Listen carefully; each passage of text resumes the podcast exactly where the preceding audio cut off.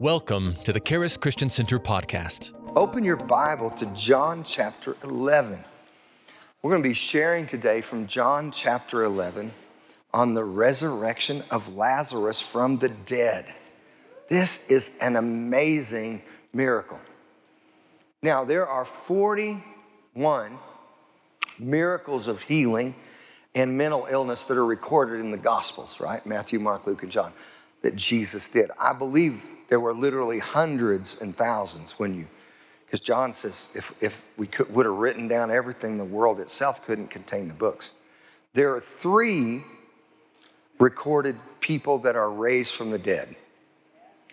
In Luke chapter 7, that a widow had a son in Nain, and um, Jesus raised him from the dead. Basically, he was coming into town, and, and the funeral procession was leaving town, and Jesus stopped the funeral procession and basically ministered to the woman and spoke to the young man, and he raised from the dead. Jesus presented life to his mother.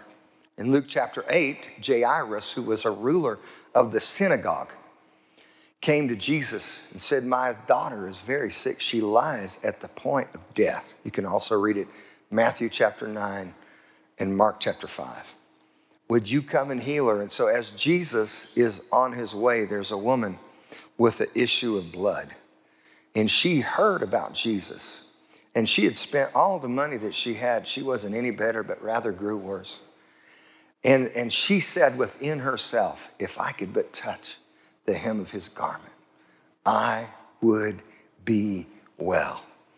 She's literally, I believe, crawled through the crowd and she kept on saying, If I could but touch him, if I could but touch him, if I could but touch him, I will be well. And when she touched him, Jesus felt the virtue, he felt the goodness of God. He felt the power of God flow from him, the love of God flow from him. And, and he knew that it did. And, and so he looked around and said, Who touched me? The disciples said, Lord, the multitude is thronging you, and you say, Who touched me? And then he looked and saw the woman. He said, Woman, cheer up. Your faith has made you whole. Your faith has made you well. Some people arrived from Jairus' house and they said, Listen, your daughter's dead. Your daughter's dead. Don't trouble the master anymore. And Jesus said, Fear not, only believe. Jesus went on to the house. He said, Listen, she's only asleep. They laughed him to scorn. You know, the Bible says, He that sits in heavens will laugh. But Jesus took the mother and the father, Peter, James, and John, went in there. He ministered to the young girl and he said, Maid, I say to you, rise. And she got up and she was healed. Praise God, she was raised from the dead. The second person Jesus raised from the dead. The third person that's raised from the dead is Lazarus. Like I said, this may be one of the greatest miracles of Jesus' life here on earth, if not the greatest, other than the physical resurrection of Jesus from the dead. When Jesus was raised from the dead, the scripture says that many who were who had died in Jerusalem got up. The, the, resurrection was so powerful. Got up and they were seen by people around there. So praise God, they knew something powerful happened. Praise God. But Lazarus, when by the time Jesus got to Lazarus to minister to him, he had been dead for four days. You know, his sister said, By this time, Lord, he stinks. In other words, I mean, you know what? His body had already become begun to decompose. But, but Jesus said, Take away the stone, and Jesus raised him from the dead. Now, Jesus raising people from the dead really was just an outflow, was a result of who he is. And he said in John chapter 11, verse 25 and 26, he said, I am the resurrection and the life. He that believes in me, though he were dead, yet shall he live. And whoever lives and believes in me shall never die. Do you believe this? I am the resurrection. Now let's talk about spiritually speaking.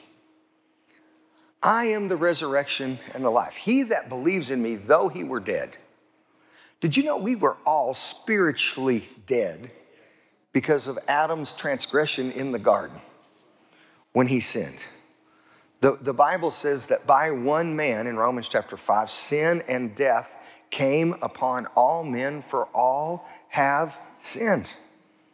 We all worked in sin. The Bible says in Romans 6, verse 23, the wages of sin is death, but the gift of God is eternal life through Jesus Christ our Lord. So Jesus said, He who believes on me, though he were dead, we were all spiritually dead because of Adam's sin. Not only were we born in sin, but we worked in sin. Right? But he said, He who believes in me, though he were dead, yet shall he live. So when you believe on Jesus, you are made spiritually alive. You are given eternal life. You receive the very nature of God. The same spirit that raised up Jesus from the dead comes to live on the inside of every believer. Praise God. You are born again by the incorruptible seed, Peter says, of the Word of God that lives and abides forever, or that is living and abiding. Praise God. So we have the same spirit as Jesus when we're born again. Ephesians says it this way in Ephesians chapter 2, verse 1. Paul says, You hath he quickened, you hath he made alive, who were dead in trespasses and sin. So we were made alive. So Jesus says, I am the resurrection and life. Whoever believes on me, though he were dead, yet shall he live, and he who lives and believes in me. So once you believe on Jesus, you're made alive. And as you continue to believe in Jesus, he who lives and believes in me shall never die. Do you believe this? If you don't, you need to. Praise the Lord. Now let's get into the story here of Lazarus and his resurrection from the dead. Verse 1, John 11, verse 1, we'll read on down through verse 6. Now, a certain man was sick named Lazarus of Bethany, the town of Mary and her sister Martha. It was that Mary who anointed the Lord with ointment and wiped his feet with her hair, whose brother Lazarus was sick. Therefore, his sisters sent unto Jesus, saying, Lord, behold, him who you love is sick. Jesus heard that and he said, This sickness is not unto death, but for the glory of God, that the Son of God might be glorified. Now, Jesus loved Martha and her sister and Lazarus. And when he heard, therefore, that he was sick, he abode two days still in the same place where he was. So the first thing is Jesus heard the report. And I'm sure the report wasn't good. They had to go, you know, 18 miles. Was a long journey in those days to give that message. But Jesus immediately, when, when he hears this report, speaks a word of life. Do you know this is how faith works? God speaks a word of life into a dead situation. The Bible says in Romans chapter 4, verse 17, that God calls those things that be not as though they were. And he's really talking about in that scripture in Romans chapter 4, Abram and Sarah, and how Abram was 99 years old and Sarah was 90 and they had never had a child. And yet God came to Abram and said, Your name's no longer going to be Abram, your name's going to be Abraham. Your name's no longer going to be fatherly, your name's going to be father of many nations. For a father of many nations have I made you. And so when God speaks that word, Abraham, against hope, believed in hope. He believed that word that God said so that he might receive the promise. Praise God. God always, and Jesus immediately, when this word of sickness and death is spoken, Jesus immediately counters it and says, This sickness is not unto death, but for the glory of God. The glory of God is when the man gets healed. Just like in John chapter 9, it was the glory of God when the blind man got healed. That the Son of God may be glorified. So the first thing was he heard the report. The second thing was he took a course of action. In verse 7, then after that, he said to his disciples, Let's go to Judea again. His disciples said, Master, the Jews of late, the last few times we've been there, they sought to stone you. They want to kill us. They want to kill you specifically. And are you going to go again? You know, in other words, Jesus, don't tempt God. Jesus answered, Aren't there 12 hours in a day? If any man walk in the day, he stumbles not because he sees the light of this world.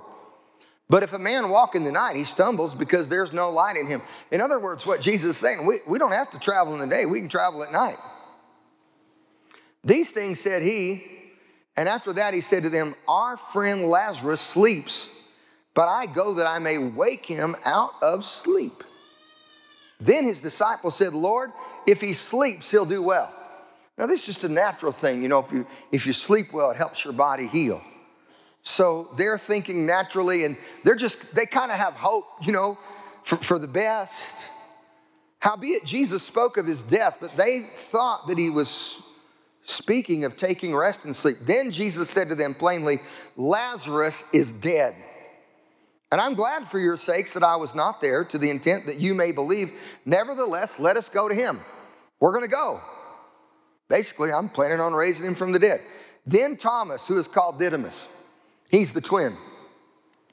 Didymus means the twin. Unto his fellow disciples, let us go that we may die with him. Man, every crowd has one. every church has at least one. You know, there, there's always got to be somebody that wants to pour water on the fire. There's always got to be somebody. Now, now think about this. Jesus prayed all night and handpicked 12 disciples, and he had Thomas is one, right? The doubter.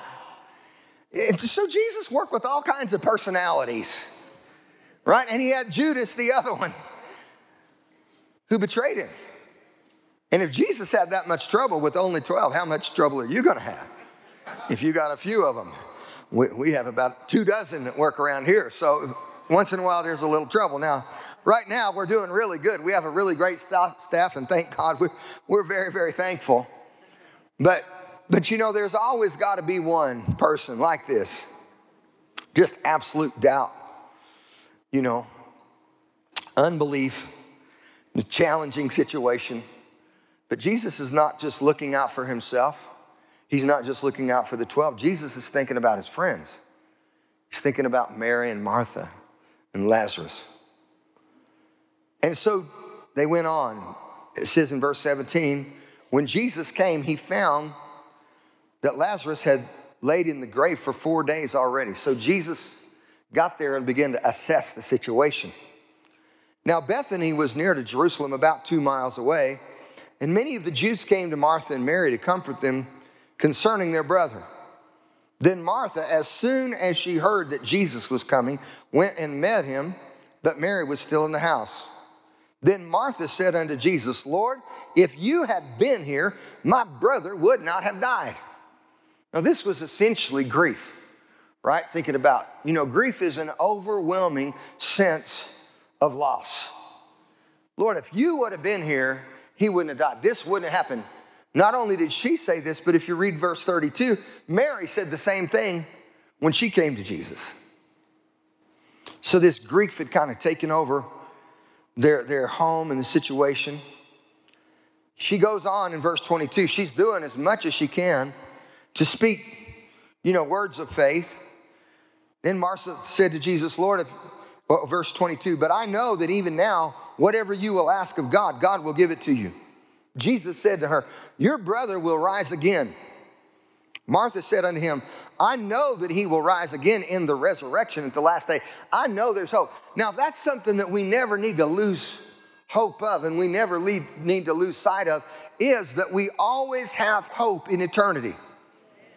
And you know what? The only thing really that's final is the second death. And the Bible talks about the second death. The second death is after the great white throne judgment where sinners are judged and they're judged for their works apart from Christ, and everyone there is cast into the lake of fire that burns with brimstone forever. That's in Revelation 20, verse 15. That's the only thing that's final. But, but in this case, you know, as a believer, if you die, where are you going? You're going to heaven. You're going to live forever in the presence of the Lord. Praise God. And so, death for a believer is not something that we have to grieve about, that we have to sorrow about. In fact, 1 Thessalonians chapter 4 tells us that if we believe that Jesus died and rose again, we believe that those who have died, God will bring with Jesus. Eh, when, when Jesus comes again. And it says, The dead in Christ will rise first, and we who are alive and remain will be caught up together with them to meet the Lord in the air, and so shall we ever be with the Lord. He says in verse 18, Wherefore, comfort one another with these words. We don't have to be like unbelievers who have no hope. Thank God we have hope in the resurrection. We have hope that goes beyond this life. We have hope that goes beyond the grave. I thank God that I got a hold of the gospel at a young age. You know, when I was only 17 years old, my father went home to be with Jesus. I was a senior in high school. On a Thursday night, it was the first part of the year in September. My dad asked me on Thursday night if I'd stay home on Friday and help him irrigate up wheat seed. And I said, Well, Dad, you know, I'm in all these hard classes. I got all these hard tests. They were going to be on Friday, and, and I need to go to school and take my test. He said, Oh, just go ahead and go. Friday morning, I remember so vividly in my mind, the Holy Spirit woke me up, said, You stay home and you be with your dad today. So I said, Yes, sir. I went and told my dad, I'm going to be with you. He said, No, go. I said, No, I'm going to be with you. We spent the whole day together. We were irrigating up seed. We were in the field almost, you know, we were probably together 14 hours that day. And, uh, you know, we were maybe 12, but we were together a long time. My dad told me how much he appreciated me. He told me, you know, and my dad wasn't a guy that handed out things. My dad told me that he's like, the last two years of your mother and I's marriage have been the best years of our life. And a lot of it's due, you've worked hard, thank you so much. And my, my dad just wasn't, he didn't hand out things. He told you, you know, get with it right now, get, you know, but he didn't hand out a lot of thanks. And so we actually had a very good day. That evening, my mother had come home from teaching school. We were in the field a couple hundred yards south of our house. And she came down in the field. The sun was going down. She said, what do, what do you want me to do? And my dad said, Why don't you go to the house and cook supper? And he said, Lawson, you go finish this set, irrigating set, and then go shut off the water. I had some cows that needed water. They were up the road about a mile from our house. We had to haul water to them.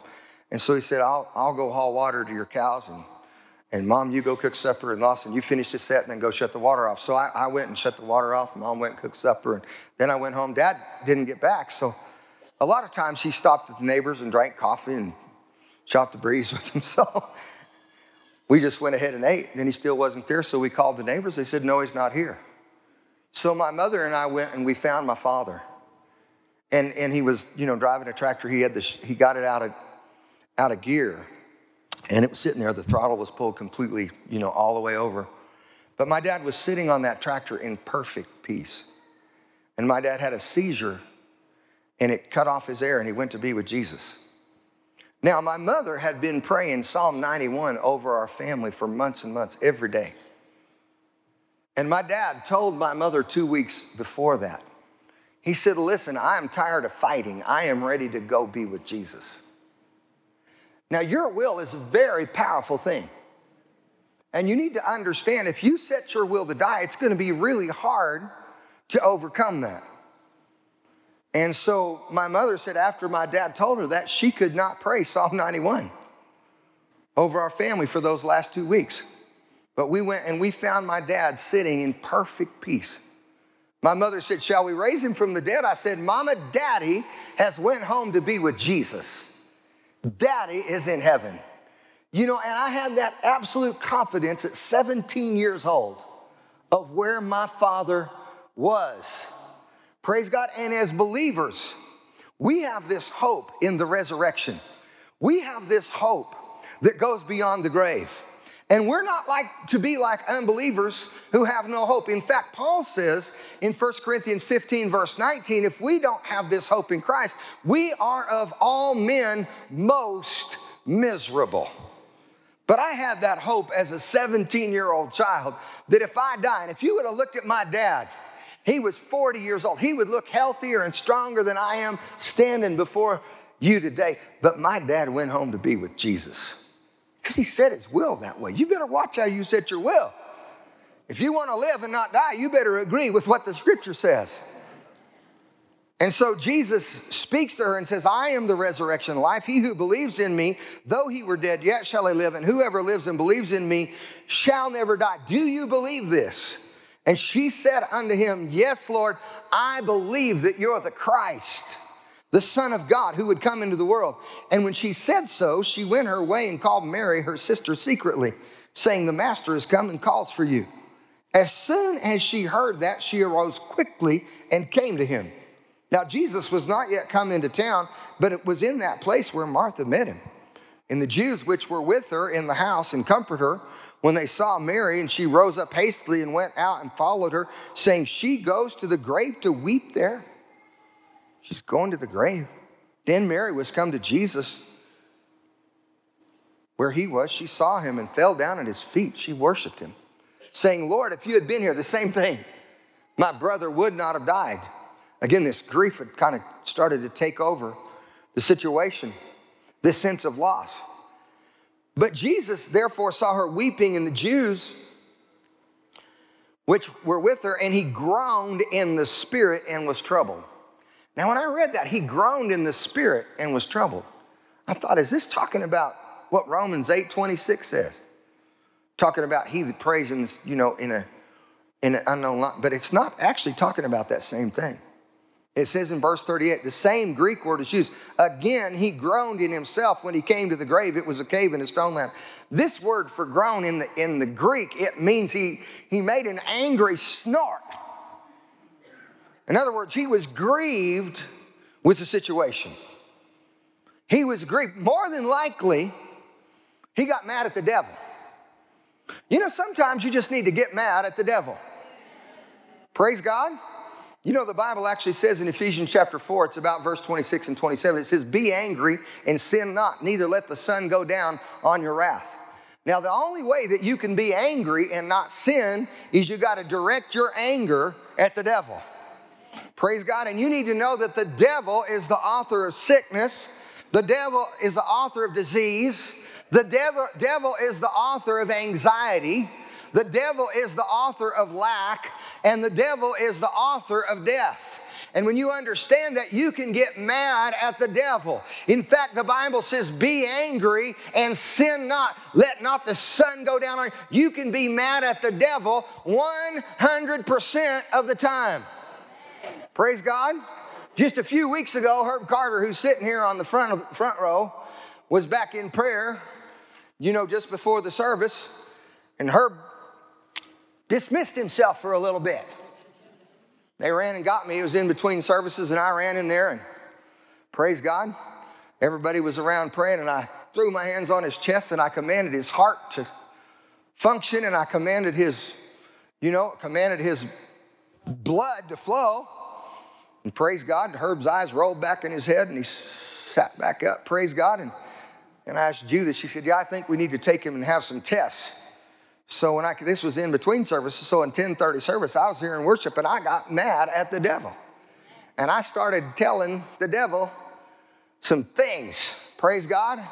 And I started saying some things with my mouth. And I said, they're not going to find anything wrong with him. Praise God. He's not going to be long in the hospital. He's going to be healthy. He's going to be whole. He's going to be strong. He's going to be well. I understood. See, I, he was white as a sheet, sweating both. I knew he was in cardiac arrest when I went there. So I, I started speaking those words out of my mouth. Praise God. In the afternoon, we went home right after church. I went down to see him at Penrose Hospital. He was still in the emergency room. Praise God. They couldn't find anything wrong with him. They kept him all night and they did tests all night and they couldn't find anything wrong with him. Praise God, they, they put a harness on him and had him wear a harness for two weeks and check out his heart, and they can't find anything wrong with him. Hallelujah. Well, I'm glad that Jesus is the same yesterday, today, and forever. I'm glad the Word of God still works. Amen. But sometimes you need to get mad at the devil. You see, your problem isn't your husband, your problem isn't your wife, your problem isn't your children, your problem isn't your parents, your problem isn't your boss, and for sure, your problem is not your pastor. I know some people think that I'm their problem, but I'm really not. I might be Barbara's problem, but I'm not your problem. Hallelujah. Hallelujah. She's shaking her head at me. Praise the She's been working on me a long time. Hallelujah. Bobbie Jean Merck prophesied over me long ago, and she said that Barbara had sacrificed not to raise just three boys, but four. And I believe that's the truth. Praise God. She said, I've been teaching you a long time and you still haven't quite got it. well, I'm, I'm learning. Praise the Lord. I'm trying to get there. I was uh, actually tickled with Herb and Judith because while Herb had his harness on, he wasn't supposed to drive, and Judith was w- driving one day, and Herb was giving her a hard time, and so Judith stopped the car and said, "Herb, do you want to drive?" that reminded me of me. I thought, "Hallelujah, praise God." Maybe there's still hope for me. Glory to God. Amen. Jesus is so good to us. How many of you glad that He's good? How many? But, but, but see, you need to get mad, but you need to direct your anger. Praise God. You need to direct your anger at the devil because it's the thief that comes to steal, kill, and destroy, Jesus said. But I've come to give you life and that life more abundantly. I've come to give you a good, healthy, strong, blessed life. And the blessed life is in Christ. Amen. Praise the Lord. So you direct your anger at the devil and speak the word, praise God, and believe God for the answer. So Jesus comes on this situation and he gets a little bit upset he, it says in the next verse, as he groaned in himself, he said, Where have you laid him? And they said, Lord, come and see. And it says, Jesus wept. Now, why was he weeping? Well, one, one reason, probably he's friends with Lazarus. His friend has died, right? He's friends with Martha and Mary. Their, their brother has died. So I'm sure the humanity is part of this. It may be that he was weeping because of the unbelief and the different challenges that he was seeing in the situation. Then the Jews said, Behold, how he loved him. And some some of them said, Could not this man, they were kind of along the line with Martha and Mary, who opened the eyes of the blind, have caused even this man that he should not have died? Jesus, therefore, again, groaning in himself, came to the grave. It was a cave, and a stone lay on it. And so he began then to demonstrate his faith, and he said, Take away the stone. Martha, the sister of him that was dead, said to him, Lord, by this time he stinks. In other words, his body has begun to decompose.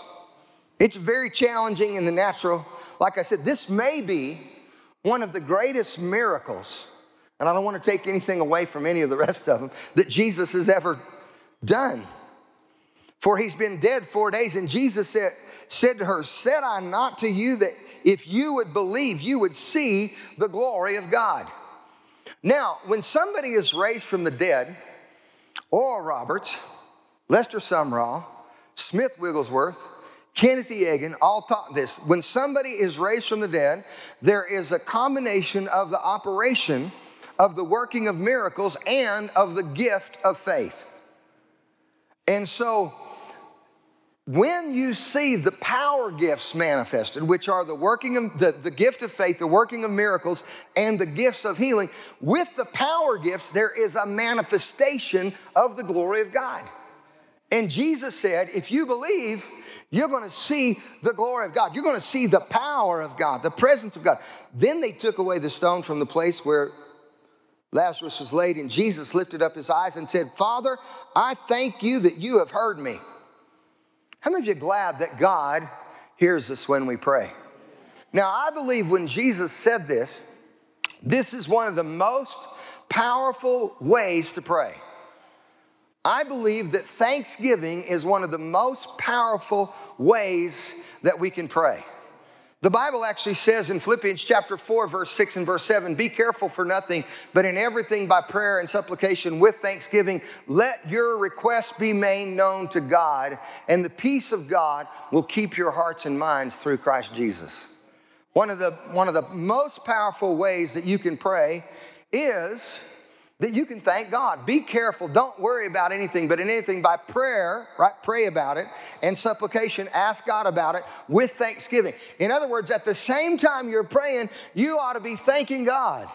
So if you want your prayers to be effective, I believe you can sandwich your supplications in between thanksgiving and it'll make your supplications just asking God more effective. 1 Timothy 2, verse 1 says, I exhort first of all that prayers, supplications, intercessions, and giving of thanks be made for all men. Right? For kings and for all who are in authority. What's he saying? All kinds of prayers, supplications, just asking of God, giving thanks. Thanksgiving is, is a form of praying. I be- believe it's one of the most powerful ways that you can pray. And intercessions. Intercession simply means to go to God on the behalf of someone else. He says, Let them be made for all men. Praise God for kings and all who are in authority. Praise God. So, so we need to be praying. I believe a powerful, one powerful way to pray is thanksgiving. And I believe that one way that faith is released is through prayer. Jesus taught a parable in Luke chapter 18 that men ought always to pray and not to faint. And he said, When the Son of Man returns, shall he find faith on the earth? Now, I believe what he's saying is if you're a person of faith, you're a person of prayer. Now, now not all prayers are prayers of faith, right? But, but all people of faith pray. And if you're a person of faith, I believe that you'll pray. Now, Jesus as a whole, he prayed very short in public, but he prayed very long in private. In fact, there's a number of times that the scripture records that Jesus went out and prayed all night to God. But when it came to public praying, he just he, he prayed fairly fairly briefly. And so he said, Father, I thank you that you've heard me, and, you, and I know that you hear me always. But because of the people which are standing by, I said it that they may believe that you have sent me. So we need to pray, and when we need to pray, we need to pray in faith. I love what 1 John chapter 5 says in verse 14 and verse 15. It says, This is the confidence that we have in him. If we ask anything according to his will, we know that he hears us. Now, how do you know the will of God? First and foremost, you know the will of God from what the word of God says. If we ask anything according to his will, we know that he hears us. And if we know that he hears us, we know that we have the petitions that we desired of Him. Praise God. So we have confidence in our relationship with God. We have confidence in this love relationship with Jesus, right? If we ask anything according to His will, we know that He hears us. And if we know that He hears us, we know that we have the petitions that we desired of Him. Praise God. Thank God Amen. God hears our prayers and He answers. And we have, so one way that prayer is released or faith is released is in our prayer. Another way that faith is released, right, is through the words that we speak. And after Jesus prays in, in John 11 here, when he had thus spoken, he cried with a loud voice, Lazarus, come forth. It was a command of faith. In fact, every person that Jesus raised from the dead in Luke chapter 7, when he spoke to the, the son of the widow who was being carried out in a funeral procession, he said, Young man, I say to you, arise. In Luke chapter 8, when he went to Jairus' house, if you read it in Mark chapter 5, he put everybody out, but the mother and the father, Peter, James, and John, just took those who were closest, those people who would believe with him, and he says, Maid, I say to you, arise. Jesus spoke to them. He spoke the word. And when he spoke the word, amen, things happen. That's how faith works. That's how faith is released. In fact, Jesus said in Mark chapter 11, verse 22 to verse 24, have faith in God. Therefore, I say unto you, whatsoever things, no, what did he say? He, he says this in verse 23 Whosoever shall say unto this mountain, Be thou removed and be thou cast into the sea, and shall not doubt in his heart, but shall believe that those things which he saith shall come to pass, shall have whatsoever he saith. Verse 24, he goes on to say, Therefore, whatsoever things you ask when you pray, believe that you receive them, and you shall have them. Now, I remember Andrew Wommack years ago when we had Bible studies and he still prayed for people. Most of the time now, he has different people that pray for people, but then he would pray for almost everybody himself. And he'd have people come up, come up here, Javier, and say, Javier had a headache. Hang your head down like you got a headache, you're feeling bad. And he'd pray for me and say, Now, are you healed? And they say, Well, I don't know. And then he'd hit him on the head like that. And they say, Oh, I'm healed. Praise God. Hallelujah. You're healed? Yeah, yeah. Good. Praise God. But but he, he would have to get them out of they, they were so accustomed, right? To being in that sick mode that he had to break them out of that unbelief. In fact, I had him one day, he called this lady and she came up for prayer. He gave a word of knowledge. She came up for prayer. And, and he said, Do you believe that when we pray, according to Mark 11 24, that you're going to be healed? Whatever he was praying. And she answered this word of knowledge.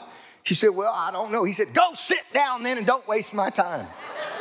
no, most people would think that he was mean. But see, what he was trying to do was get them out of a place really of unbelief and get them into a place of faith. And a lot of times when you pray, pray, you know, we're not trying to lay empty hands on empty heads. We need people to join their faith, right? Join their faith so we can get something done. So Jesus cries with a loud voice, Lazarus, come forth. And I really believe, you know, that I, I personally believe that the gift of faith was in operation with the working of miracles, and Lazarus came forth. In fact, I believe there's four different kinds of faith. First of all, there's natural faith. When a farmer plants a field, he believes he's going to have a harvest, so there's natural faith, right? Then there's saving faith. When a person hears the word of God and believes it for salvation, right? God gives you the faith to be saved, right? Then there is the fruit of faith. As a born again believer, the fruit of the Spirit is faith. In Second Thessalonians, I believe it's chapter 1, verse 3, Paul says, I give thanks for you that your faith grows exceedingly and the love of every one of you abounds. So that's talking about a fruit. Now, it's not like you don't have faith, right? It's like a baby when it's born. A baby has every muscle in its body that it will ever use. But if it's going to move forward in certain areas, those muscles have to be developed. Well, in the realm of faith, you have the faith of Jesus. You have the fruit of faith, but you have to develop your faith. So there's natural faith, there's saving faith, there's the fruit of faith, but there's also the gift of faith. And it's a supernatural operation of faith where God gives you faith to believe beyond your natural faith. It's like a gift that takes over. And, and you know what? The gifts are not about your maturity. The gifts are not about your goodness. The gifts are just exactly what they are they're gifts. And God, the Holy Spirit, gives gifts to people. And so I believe Jesus operates in this gift of faith. Lazarus comes forth. He that was dead, it says in verse 44, came forth bound hand and foot with grave clothes, and his face was bound with an. So can you, see? Lazarus all wrapped up in, looks like he's wrapped up in gauze, like strips of sheets. And he comes out, his face is still bound in a napkin, and Jesus says, Loose him and let him go. Praise God, freedom. Hallelujah. That was a good day in Lazarus' life. Amen. So we see this progress, and we see it progress. Then finally, once the, this manifestation of the power of God, Lazarus is raised from the dead, then they had to deal with the results. And the results are different than you may think. Notice what it says in verse 45. Then many of the Jews who came to Mary and had seen the things which Jesus did believed on him. There were a lot of people who believed. However, some of them went their ways to the Pharisees and told them what things Jesus had done. Then gathered the chief of priests to the Pharisees' council and said, What shall we do? For this man does many miracles. What are we going to do? If we leave him alone, all men will believe on him and the Romans will come and take away both our place and our nation. They were really worried about the Romans come because they were under Roman occupation, right? They, they were really worried about the Romans coming and taking away their place. Jesus is getting more disciples than us. If we leave him alone, everybody's going to believe on him. We're not going to have anything. So fear really was their response. And then one of them, named Caiaphas, being the high priest that same year, said unto them, You don't know anything at all. Nor, nor consider it's expedient for us that one man should die for the people, that the whole nation perish not. This he spoke not of himself, but being the high priest that year, he prophesied that Jesus would die for the nation. Listen, even, even in that, that there's enough of the Holy Spirit on this man that he's prophesying of what Jesus was ultimately going to do, and not for the nation only, but he also would gather together in one the children of God that were scattered abroad, not only Jews, but Gentiles. Then from that day forth, they took counsel together to put him to death. And Jesus, therefore, walked no more openly among the Jews, but went into a country near into the wilderness to a city called Ephraim. It's about 20 miles north of Jerusalem and continued there with his disciples. The Jews' Passover was near at hand, and many went out of the country up to Jerusalem before the Passover to purify themselves. And they sought for Jesus and spoke among themselves as they stood in the temple and said, What do you think? That he will not come to the feast? Now, both the chief priests and the Pharisees had given commandment that if any man knew where he was, they would show it that they might take him. So there were really two results of this miracle. One was there were many people who believed on him. But the other one was the religious people acted in fear because they were worried about their position, worried about losing what they had. And so as we look through this, you know, I see a number of things, but primarily I see how, first of all, Jesus responded. He speaks a word in the situation, and he's operating in absolute faith in the situation. But then I see how a number of other people respond. First of all, his disciples. His disciples, like, Lord, we know if he sleeps, he's going to do well. They're hoping for the best. That, that's not really spiritual hope. That's just, they're hoping for the best. They're trying to be good, right? And then we have Thomas. And like I said, you usually have about one Thomas in every crowd. I'm not going to believe unless I see. And right here, he just, he just says, let's go die with him. You know, they weren't very excited about going to Judea because every time they went there recently, the Jews were talking about stoning Jesus. And we have Mary and Martha, and, and, and they are believers. But many times, believers, we can still be grieving over something that's happened and, and, and have an overwhelming sense of loss. And if you're going to move into what God has for you, you got to move out of that grief and move into faith. And then, you know, finally, we have these religious leaders that are just operating in fear. So we have from unbelief, fear, hope, right? Grief to just absolute faith. But Jesus speaks a word of life, raises Lazarus from the dead. Amen? And there's really two results. Some people believe, some people operate in faith, and some people operate in fear. So, what's your response to Jesus? Amen? Do you believe that Jesus is who he said he is? Amen? And if you believe who Jesus is, who he says he is, amen, you can have what Jesus says he'll do. Amen. Thank you for listening to the Charis Christian Center podcast. If you would like to receive prayer, product, or more information about the ministry, go to www.charischristiancenter.com or call us at 719 418 4000.